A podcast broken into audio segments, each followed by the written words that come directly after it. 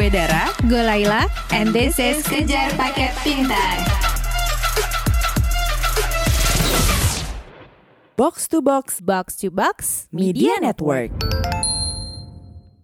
Hai Dar. Hai La, Hai. apa kabar? Baik, alhamdulillah sehat Bu. Sehat. Kita ketemu di season baru, season baru. uh-uh, Enigma. Jadi kita di season ini seperti yang udah kita bahas di episode kemarin ya. Iya. Kita akan membahas hal-hal yang menjadi misteri gitu di season Mm-mm, ini ya. mm-mm. Hal-hal yang unexplainable things. Iya. Walaupun kesannya identik sama Horor hantu-hantu, tapi ya enggak, enggak ya. selalu Mm-mm, sih. mm-mm. Tapi kalau kebetulan episode ini memang ngomongin soal hantu-hantu. Betul. Plus kayak episode pertama juga ya masih mempertanyakan kenapa masih pada kliniknya tuh kuat banget ya lah ya. Jadi kepercayaan orang Indonesia terhadap hal-hal klinik, hal-hal mistis itu kuat banget ya. Sehingga nggak heran kalau film horor itu tuh salah satu genre film yang paling laku di Indonesia. Betul. Bahkan ketika gue pernah baca di mana ya di Twitter apa kalau nggak salah, Mm-mm. ketika perfilman Indonesia tuh lagi lesu banget di tahun-tahun tertentu ya, Mm-mm. kayak di tahun Mm-mm. berapa tuh 2011, 2000 2011. berapa gitu. Penyelamat bioskop adalah film hantu. Kalau nggak komedi ya, tapi hantu masih menjuarai sih. Memang. Iya, ada datanya gitu di Twitter. Ya. Jadi kayak tahun sekian nggak ada tuh film lain yang ditonton sama orang Indonesia kecuali film hantu ini gitu. Nggak ada tuh film Oh. lain yang ditonton orang Indonesia kecuali film hantu ini. Jadi ketika perfilman Indonesia le- lesu banget, film horor tuh menyelamatkan terlepas dari kualitasnya ya. Ya, Walaupun ya, ya, kualitasnya jelek pun di saat perfilman lagi lesu ya tetap ditonton Benar, gitu. Benar, benar, benar, Seperti benar. di tahun ini ada nih film horor yang meledak banget nih Dar di tahun ini. Apakah itu dan diomongin di banyak orang? Mungkin saat episode ini tayang, hype-nya udah agak sedikit turun ya. Iya. Ini kan kita eh, kita kan pasti kan rekaman terus ditayangin entah kapan gitu. nah, ketika episode ini tayang, pendengar Mm-mm. saat mendengar episode ini mungkin di bioskop udah agak sedikit turun, Turun ya, hype-nya tapi betul. tetap saja eh, record record penonton mencatat bahwa film ini adalah film Indonesia paling laris sepanjang masa katanya masa sih kita eh, reveal sekarang Iya. KPP mau ngomongin apa? iyalah udah pada tahu juga ya pasti ya Iya. film KKN di Desa Penari. Penari. Kami ke sana untuk menjalankan proker KKN kami. Tapi desa yang kami pilih ternyata bukan desa biasa.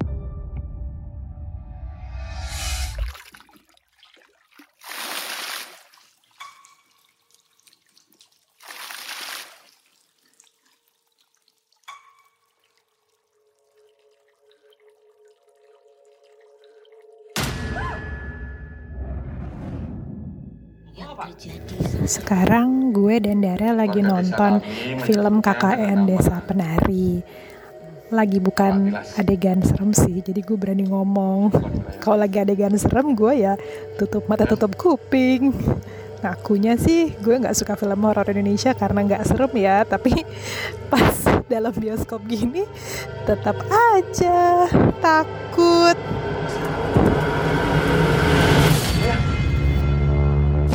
Apa yang kamu lihat adalah makhluk yang menguasai tempat ini. Dia marah karena apa yang kamu bawa ke dalam desa ini.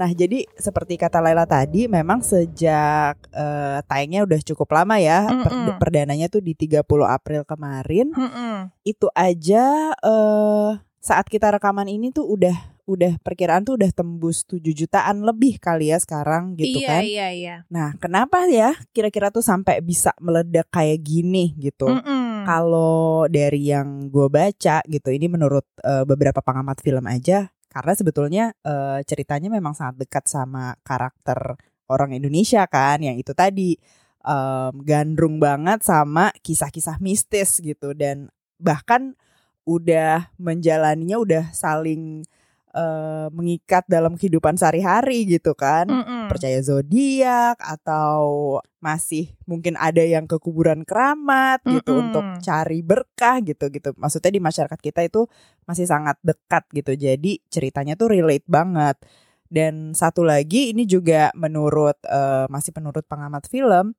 si film ini tuh berhasil ngebangun dan mempertahankan rasa penasaran masyarakat gitu. Jadi Mm-mm. karena ini kan dari thread Twitter kan yang dari 2019 dibikin filmnya di rencananya mau di 2020 eh batal. 2021 batal baru sekarang deh gitu di 2022 jadi tuh udah udah kayak numpuk begitu nonton eh, langsung jadi geragas gitu semua orang langsung pengen nonton ini Orang Mm-mm. bukannya menganggap itu udah basi, tapi malah tambah penasaran ya. iya Gue sih iya. mikir kalau gue jadi Manoj Punjabi, bener gak sih Manoj? Ya Manoj. MD Pictures kan. Kalau gue jadi beliau gitu, gue mungkin khawatir wah ini udah ditunda bertahun-tahun. Kira-kira pemirsa masih penasaran nggak gitu kan? Benar. Eh ternyata masih penasaran gitu dan akhirnya ditonton dan meledak. Biasa biasalah kan kita ini hanya domba-domba ya, Ya. we are sheep ya, alias ketika satu satu se- sebuah hal itu viral dan laku semua ngikut gitu kan. Jadi benar em, kita hanya domba-domba saja yang suka mengikuti the mass gitu kan. iya Nah, karena filmnya sih nggak istimewa. benar benar Banyak kok sebenarnya netizen yang bilang bahwa iya kok biasa aja gitu ya. Mm-mm, mm-mm, Terus mm-mm. ya, ya begitulah gitu dibilang. Iya. Kalau gue sih ya percaya karena itu viral, orang FOMO terus ya domba-domba inilah Ikut. hanya ngikutin masa aja. Teori kedua itu memang bilang begitu ditunda berapa kali karena orang udah invested sama si eh, threadnya Simple Man ini gitu. Orang-orang tuh udah punya bayangan di kepala gitu. Mm-mm. akan kayak apa nanti filmnya gitu. Jadi em, begitu diokein non ada bioskopnya tayang langsung deh pada pada bergegas gitu. Pengen pengen membuktikan ekspektasinya sampai atau enggak gitu. Mm-mm. walaupun menurut gue sih katanya sih banyak yang bilang nggak seseram threadnya gitu Mm-mm. tapi production value-nya bagus gitu Mm-mm. ya gue setuju juga sih gitu maksudnya nggak yang asal-asalan gitu menurut gue gue nggak tahu ya gue mau bilang bagus juga hasanah tontonan Indonesia gue minim gitu Ah, kan ah, mau ah, bilang ah, ah. bagus bagus bandingin sama apa ya Iya. gitu kalau sama Hollywood ya kalah gitu ya tentu saja Iya, tapi iya. actingnya juga cukup believable gitu bahasa Jawanya juga kayaknya luas gitu kan Mm-mm, mm-mm. tapi ya bagi gue pribadi secara keseluruhan kalau kita fokus ke ceritanya nih, menurut gue ya nggak berkesan Mm-mm. aja gitu. Tapi emang ada kalau gue ada bisa menjelaskan nih kenapa Mm-mm. bagi gue tuh nggak berkesan. Mm-mm. Bukan karena gue nggak suka film horor, gue suka banget sebenarnya sama film horor, cerita horor, uh, novel horor gitu, gue suka banget. Tapi em gue tuh udah lama kecewa sama cerita-cerita horor Indonesia. Oke. Jadi sebenarnya kalau kayak folk tales atau cerita rakyat Indonesia itu kan Mm-mm. banyak yang berpotensi seru banget ya mau itu wewe gombel mau itu yang udah overuse banget kayak kuntil Mm-mm. anak pocong Mm-mm. gitu ya itu Mm-mm. semua menarik tetap menarik banget gitu kan di Mm-mm. kue tapi Mm-mm. di budaya populer ini cerita-cerita horor di berbagai film di podcast Ya. di uh, thread-thread kaskus gitu kan thread-thread Twitter itu banyak yang mengecewakan gitu kayak, Mm. Mm-mm, apa sih mm-mm. kok ceritanya lompat-lompat gitu kan Mm-mm. terus Mm-mm. banyak bolongnya ceritanya terus Mm-mm. kok dari alur A kayak langsung loncat ke alur C tanpa Mm-mm. menjelaskan alur B gitu kan kayak mentang-mentang horor kali ya gitu ya. ya, ya, ya. gitu jadi kayak cerita horor Indonesia dalam medium apa pun gitu ya film Mm-mm. novel atau podcast atau apa yang gue temui seringnya itu me- menyampingkan logika, menyampingkan logika cerita, menyampingkan kekuatan cerita dan mengutamakan penampakan. Hmm. Pokoknya penampakan aja yang penting deh gitu kan. Ya, penampakan mulu. Ya. Jadi dalam lima menit adegan tuh nggak pede kalau nggak ada hantunya harus ada hantunya gitu kan Iya, iya. pokoknya dalam lima menit penceritaan tuh harus ada hantunya kenapa harus ada hantunya nggak Iya. perlu loh gitu kan Iya. kayak apa ya kalau favorit gue kayak The Others atau Six Sense, gitu kan itu kan ya iya. ceritanya aja Iya, gitu uh-uh. tapi teror psikologisnya dapet nah tapi nggak ada penampakan atau minim penampakan nah Iya, gitu benar. jadi gue kurang sukanya begitu tuh Gue kalau gue pribadi gitu ya, memang kenapa akhirnya nonton kan sebenarnya Mm-mm. Kena ikut hype-nya. Jadi penasaran pengen tahu seseram apa. Ternyata nggak serem. Mm-mm. Dan karena gue nggak baca threadnya, pas gue cari tahu lagi emang udah eh, kayak lo bilang tuh lah udah dihapus separuh gitu kan. iya iya Akhirnya gue eh, cari di YouTube ketemulah channelnya Nancy Judge itu yang ngerangkumin sekitar 500-an tweet itu. betul Tetep gak ngeri menurut gua tetap walaupun nggak serem tetep gak serem gitu. Iya. Eh, dan jalan ternyata pas gue denger rangkuman dari Nancy Judge itu oh berarti persis banget ya sama jalan cerita filmnya gitu kan. Mm-mm, Dan mm-mm. eh, kenapa menurut gua nggak serem juga plotnya banyak yang bolong-bolong juga gitu kan terus yang betul ada nggak masuk di akalnya dan jadi cerita yaitu backstorynya nggak nggak nggak terlalu nggak terlalu dikasih penjelasan sampai jadi gua nggak nggak terbangun apa pun dari awal kan gitu. Mm-mm, iya betul. Cuman menurut gua memang ini eh, film horor yang cukup bagus production value karena gue pernah pernah nonton Dewi Persik sama Julia pertanyaan gue Perez. kenapa lo nonton Eh, itu dan kenapa gitu gue ya lupa ya itu tuh gara-garanya em, lo dulu dapet yang sekarang udah di ban itu loh apa streaming streaming bajakan dulu gitu Mm-mm, terus iya iya dengan iya iya iya. dengan judulnya pe- apa eh, ngaco gue lupa deh pertikaian nyai apa sama apa apa nenek gayung atau apa gitu Oh, gue iya, lupa gue iya. nonton tuh yang kayak ya udahlah, itu emang- Dewi Persik tuh mati kemarin Ah, ah, terus ya udah itu kan produksinya sinetron banget, tapi begitu ya pengabdi setan gitu ya di di di dikerjain dengan baik. Justru menurut gua kadang horor yang sebetulnya lebih ke thriller kali ya, yang pembunuhan Indonesia tuh lumayan oke. Gue dulu gue lupa tuh Joko Anwar film yang mana gitu ya, gue lupa itu tuh lebih dapet. ya gitu, kalau Joko Anwar you can sense ceritanya tuh smart lah gitu ya penulisan jadi skripnya tuh kuat jadi nggak nggak di eh, oke di jump scare aja deh dengan tiba-tiba muncul ya kuntil anak gitu kan Mm-mm. pocong gitu-gitu kan di di ini terus kan Mm-mm, mm-mm. Siro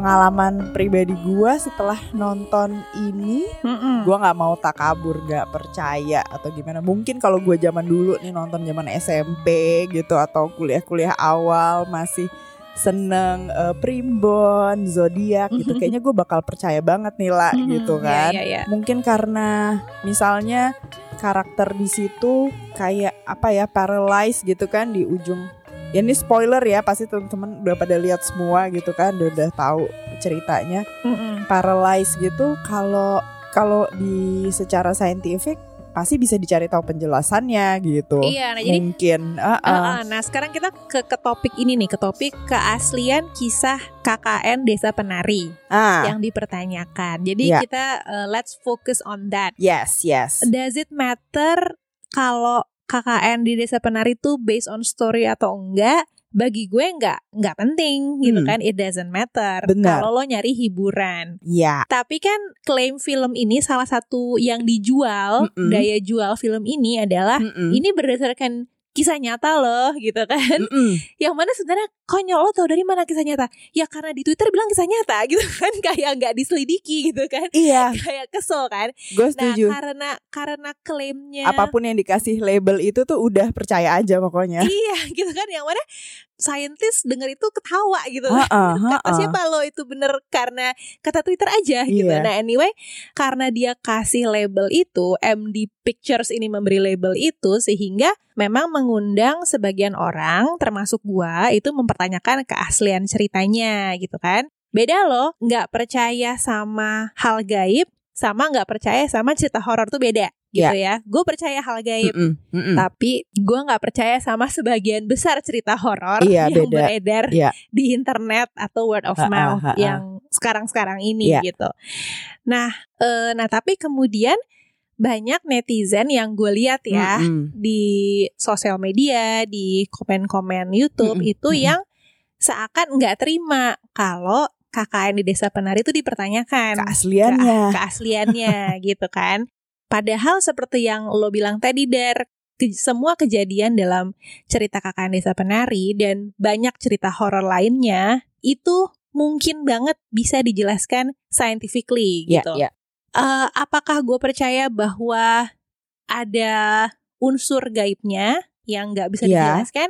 Gue percaya Betul. gitu. Hmm. Tapi apakah ada bumbu-bumbu yang bisa dijelaskan scientifically? Gue juga percaya Iya, itu. Iya, iya, iya. Let's say KKN Desa Penari itu eh, isunya adalah sebuah desa di hutan yang banyak sekali penunggunya, eh, maksudnya penunggu makhluk halus, sehingga membuat masyarakatnya macam-macam tuh, Ya. halu gitu kan, Mm-mm. terus ngeliat penampakan, terus banyak tumbal, banyak yang meninggal gitu kan. Kemudian si Ayu dan Bima itu sampai em, koma gitu kan, Ya, sampai ya. koma dan akhirnya meninggal.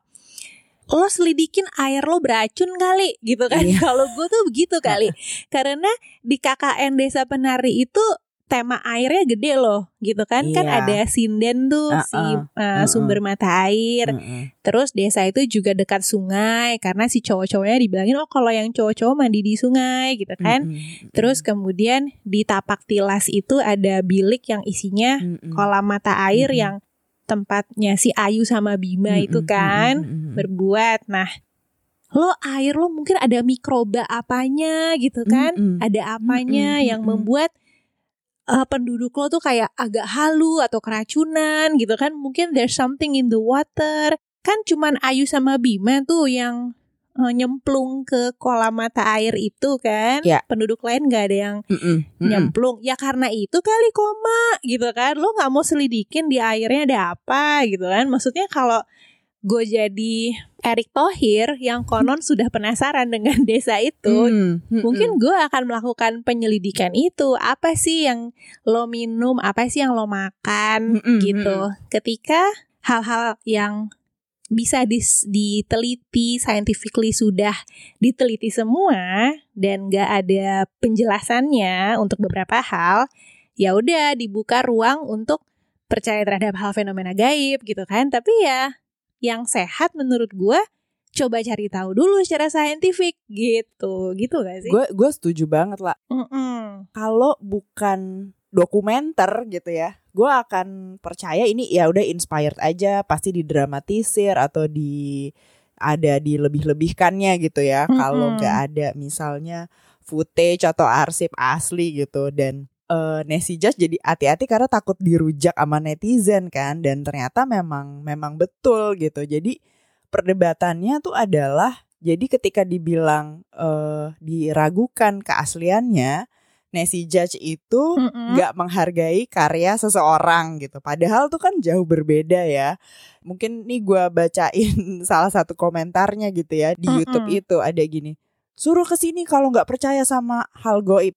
Kayak kata lo tadi, cerita horor sama hal goib itu bisa ya berbeda gitu kan bahwa hal goib misalnya ada yang tetap nggak bisa dijelaskan ya kayak misalnya energi atau apa gitu kan. Gue juga gue juga percaya gitu. Tapi kalau cerita horor misalnya oh ini di kayak gue kalau misalnya di film itu gue nggak mempercayai gitu satu makhluk halus minta tumbal gitu. Itu tuh gue gue nggak nggak nggak gitu percaya. Tuh misalnya ada jin tapi gue nggak percaya itu akan minta tumbal gitu misalnya. Mm-mm. Terus jadi dia malah marah gitu. Sini ajak aja ke Banyuwangi terkenal magicnya gitu kan. Terus udah nggak usah emosi mas gitu. Mm-mm. Terus juga kayak misalnya pertanyaan dari netizen itu misalnya agak aneh gitu yang Simple Man kan udah bilang ini denger dari orang tapi karena mau menutup aib gitu ya udah diminta nggak ceritain ya ya emang nggak bisa nggak bisa dibuka sumbernya gitu kan tapi jurnalis kan juga misalnya melindungi narasumber gitu kan tapi Mm-mm.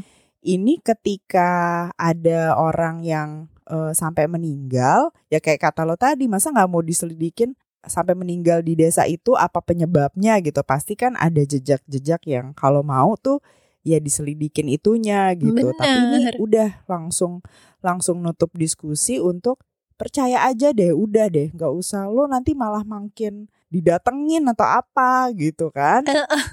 Itu dia itu dia. Jadi kan uh, ha- having something to believe is important ya. Lo uh, memiliki keyakinan itu ya penting kan. Lo Mm-mm. yakin terhadap agama terhadap kepercayaan itu ya penting. Mm-mm. tapi Mm-mm. kalau lo menolak kritis ya udah critical thinking lo makin mati gitu kan iya Let's say gini, misalnya ada sesuatu yang berbahaya di desa itu, misalnya air beracun, ya, atau misalnya pembunuhan, gitu Nah. ya, yang dilakukan oleh orang. Iya. Terus ditutupi dengan alasan karena masyarakat Indonesia punya ketakutan kolektif nih, yaitu takut kualat. Semua masyarakat Indonesia dari kecil udah tahu tuh konsep kualat gitu kan, Mm-mm, sehingga nggak mau mempertanyakan.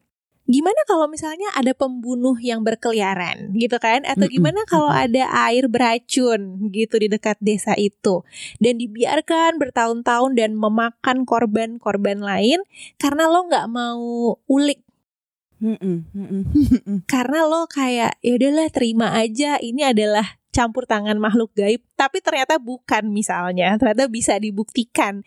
Kan sayang banget gitu kan? Iya. Apakah ada otopsi terhadap eh, Ayu dan Bima. Terus Iya. dokternya itu bisa disamarin namanya tapi apa statement dokternya gitu kan? Iya iya. Dan kalau gue jadi ibunya orang tuanya Ayu dan Bima gue tuh bakal melakukan hal-hal itu. Gue akan otopsi gue akan cari tahu karena gue nggak terima dong. Anak gue kok meninggal gitu loh Iya, gitu iya, kan? iya. gue nggak terima banget gitu. Apalagi di, eh, di di pembelaan lagi ya dari netizen yang kayak wajar lah kalau ditutupin. Bisa lah," aja ngejawab gitu Eh, kan.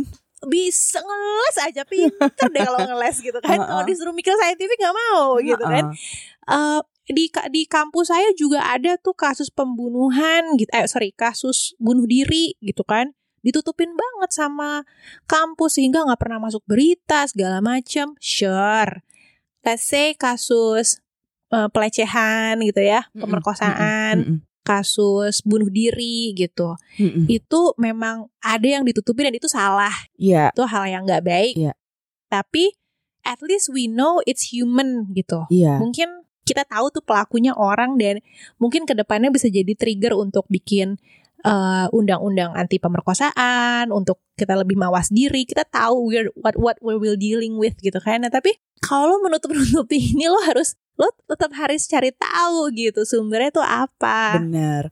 Dan kayak waktu kita nonton berdua gitu kan, Mm-mm. kita ini kayaknya jangan-jangan emang cuman public service announcement supaya jangan zina gitu ya Iya. kan buat eh, anak-anak gitu. kampanye anti zina Eh, eh, apakah kita tuh segitu payahnya gitu misalnya dikasih tahu sesuatu tetap dikerjain sampai kita ditakut-takutin dulu harus ditakut-takutin dulu sama yang goib baru nurut gitu kan dan Mm-mm. kayaknya emang kayak gitu lebih efektif kalau ditakutin nurut gitu kan Mm-mm. dan misalnya eh, ada yang bilang juga misalnya coba deh lihat eh, film horor gitu kalau mau dilihat lebih dalam Eh, rata-rata misalnya hantu perempuan kuntilanak kan eh, menghantui karena dendam gitu ya karena misalnya dia diperkosa Mm-mm. eh, atau karena kekerasan nah Iya. dia tuh eh, menghantui si pelaku dibunuh nah ketika pelaku kekerasan itu udah mati juga udah dia tenang gitu kan jadi Mm-mm. kayaknya udah ngasih keadilan gitu. Mm-mm. Apakah eh, kekerasan yang terjadi di Indonesia gitu orang di mari mengadili kekerasan itu bukti gitu. negara gagal hadir kan? Iya karena kan. Jadi negaranya nggak bisa ngasih keadilan ya udah kita kasih kuntilanak aja deh heeh, gitu. Itu juga nggak eh, masih nggak ngaruh ya ternyata ya. Tetap nggak tetap tetap Iya. masih rame kekerasan gitu di sini gitu.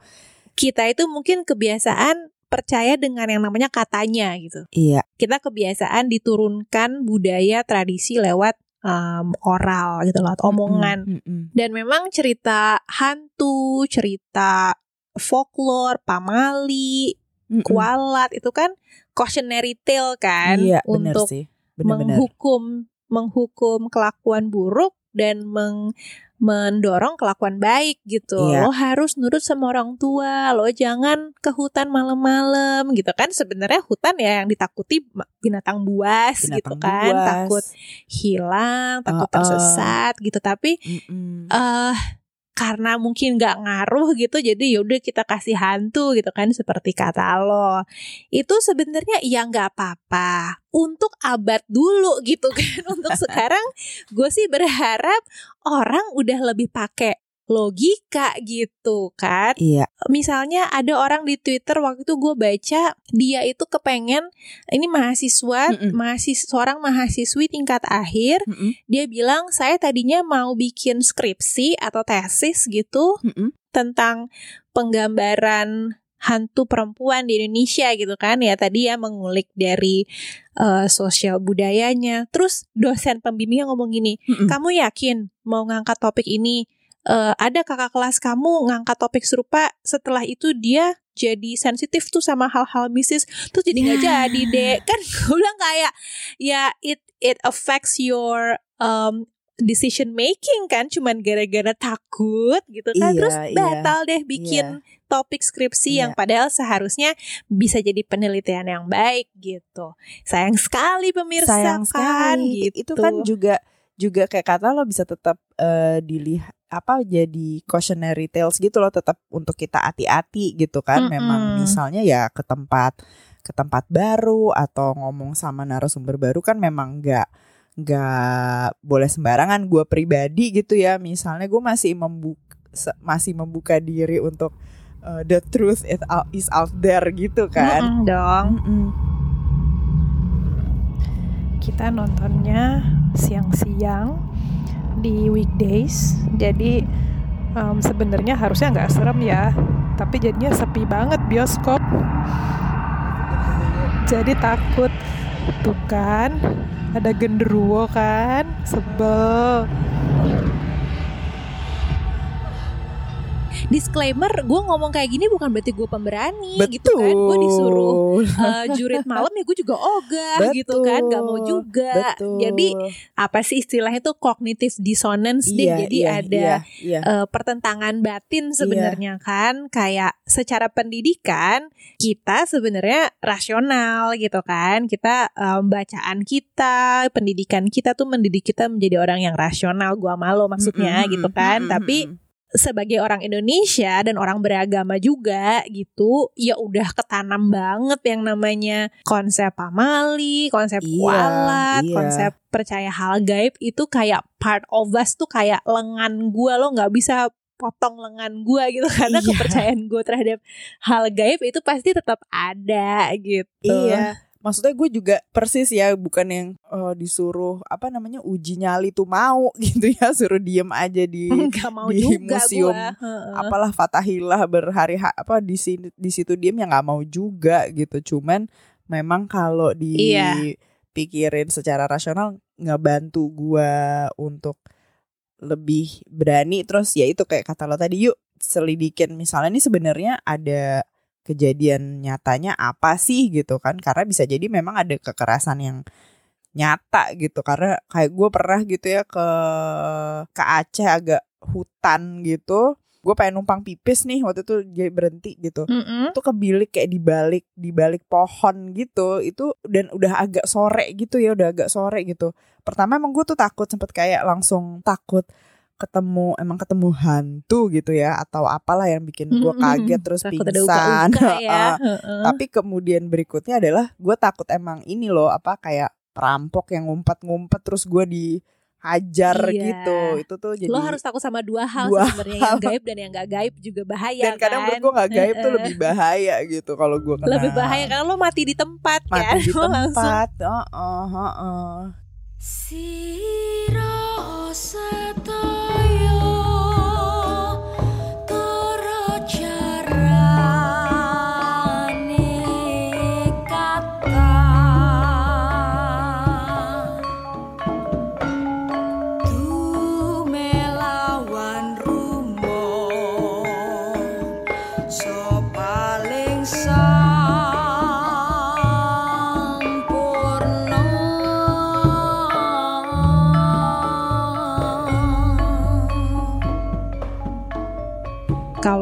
lagi ke film KKN di Desa Penari, gue percaya sama hal-hal gaib, fenomena gaib, hal-hal irasional itu gue yakin ada, nggak cuma di tanah Indonesia tapi sampai New York pun gue New yakin York, ada gitu ya. Maksudnya Finlandia tempat yang- gitu ya Skandinavia tuh tetap tempat ada yang modern yakin. banget gitu ya itu gue yakin tetap, tetap selalu ada gitu. Heeh, Tapi menurut gue di pop culture Indonesia pengemasan cerita gaib, cerita horor untuk komersialisasi itu tuh udah berlebihan menurut gue. Heeh. Media itu kan mengontrol mindset masyarakat kan. Mm-mm, Nah, mm-mm. film atau cerita horor di Indonesia itu menurut gue jarang ada variasinya. Kenapa Iya. gue tahu? Lagi-lagi karena anak gue rajin dengerin podcast Horor. gitu kan.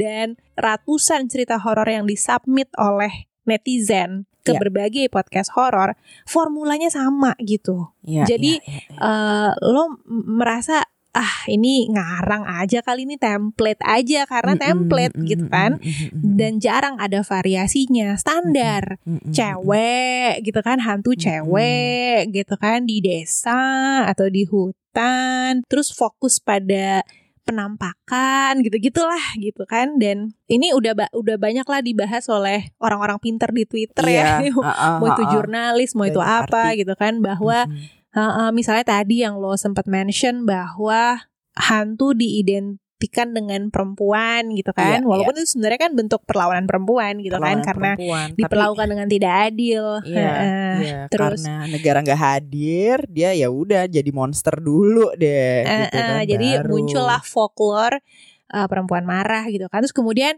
melihat desa sebagai eh, tempat yang terbelakang. betul. Oh iya betul. yang betul, betul. terbelakang, yang serem gitu kan, yang gaib, yang nggak logis gitu kan. Padahal desa itu bukan itu gitu kan. Desa kan adalah unsur dari sebuah negara yang pilar negara juga gitu kan. Iya. Dan desa itu banyak membawa eh, menopang negara juga Kuat. penting gitu kan. Mm-mm. Karena tuh pandangan orang kota kan, gitu Iya. kan pandangan orang kota. Wah, City Gay. oh desa gitu Iya. kan itu yang kayak ih serem ih tuh orangnya terbelakang gitu kan kayak ya itu kan eh, has- produk dari media juga produk dari novel horor dari film horor yang template-nya gitu-gitu aja gitu Mm-mm. Iya. ya gitu deh jadi kalau dari gue itu sih take away-nya adalah hmm, pertama itu Mm-mm. eh, gue percaya sama hal gaib tapi pengemasannya di budaya pop Indonesia tuh kayak come on gitu loh Iya, iya,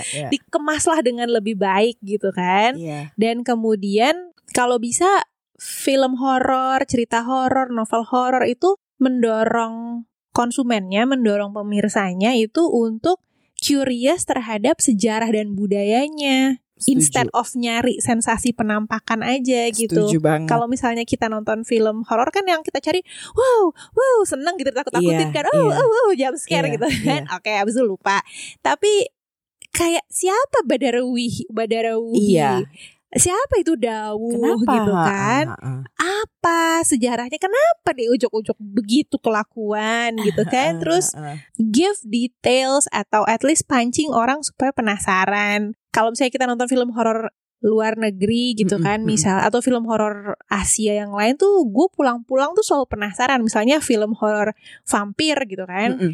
gue penasaran sama budaya Katolik misalnya, Iya, iya. sama gerejanya gitu Mm-mm. kan, gimana sih sistemnya gitu kan? Mm-mm. Selalu kan selalu vampir lawan Mm-mm. gereja Katolik gitu Mm-mm, kan, terus eh, macem-macem deh gitu kan yang membuat gue penasaran terhadap sejarah budaya itu gitu. Bener.